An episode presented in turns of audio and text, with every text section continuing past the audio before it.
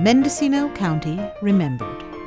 Oral histories collected and published under the auspices of the Mendocino Historical Society for the American Bicentennial in 1976. Read by Linda Pack. Today, the recollections of Zola Snider and Wanda MacFarland. First, from Boonville, Zola Snider. I want to talk about my great grandfather Tarwater of Boonville. He was quite a character. Eggs were very scarce, and he took a lot of chicken eggs down to Cloverdale and he sold them and he got a dollar a dozen for them.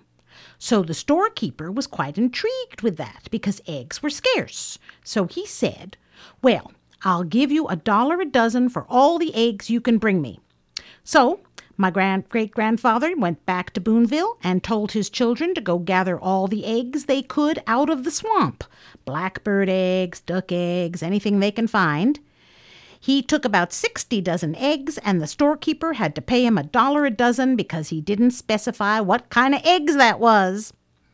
Another time, he was going to Santa Rosa to buy his six month supply of groceries, but he couldn't read or write, so his wife drew him a picture of a cheese, a big, round cheese.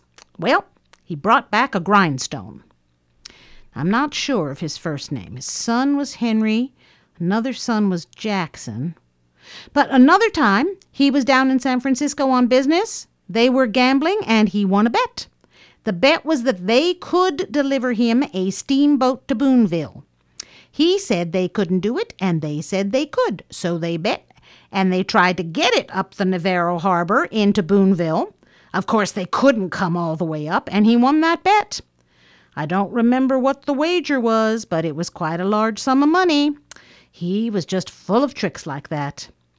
They were among the first settlers. There's a canyon there called Tarwater Canyon. And from Fort Bragg, Wanda MacFarland, born 1885. This is the story of my grandfather. My grandfather, Alexander Wentworth McPherson, came from England in a sailing boat that was owned by his brother and son in law around the Horn and up to San Francisco in 1849. He went into importing blankets and quilts from China, Hong Kong, and he imported from Australia, and he imported the first eucalyptus trees to California. So if you like 'em or don't like them, I can tell you where they came from.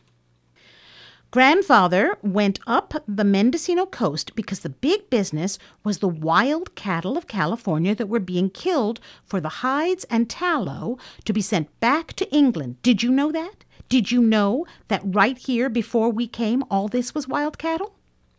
He saw this water mill at the little town of Albion, and he got someone else to go in with him, and they bought this mill and turned it into a steam mill. That was in 1854. Then he came up to Noyo.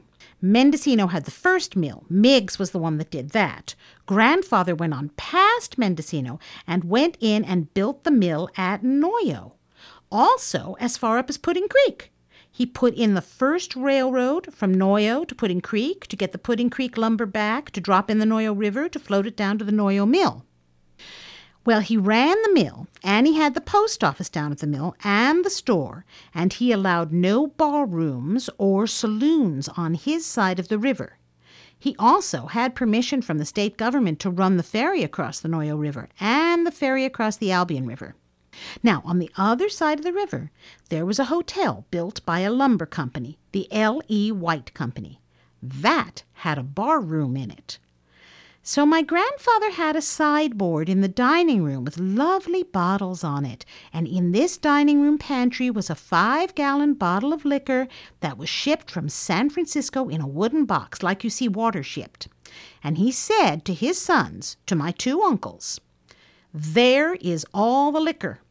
You bring your friends in and treat them. You drink as much as you want. But no gentleman ever goes into a pub. You've been listening to the recollections of Zola Snider and Wanda MacFarland. To learn more about Mendocino's rich past, visit any of our county's many excellent museums and historical societies. Go to CaliforniaHistoricalSociety.org for a complete listing.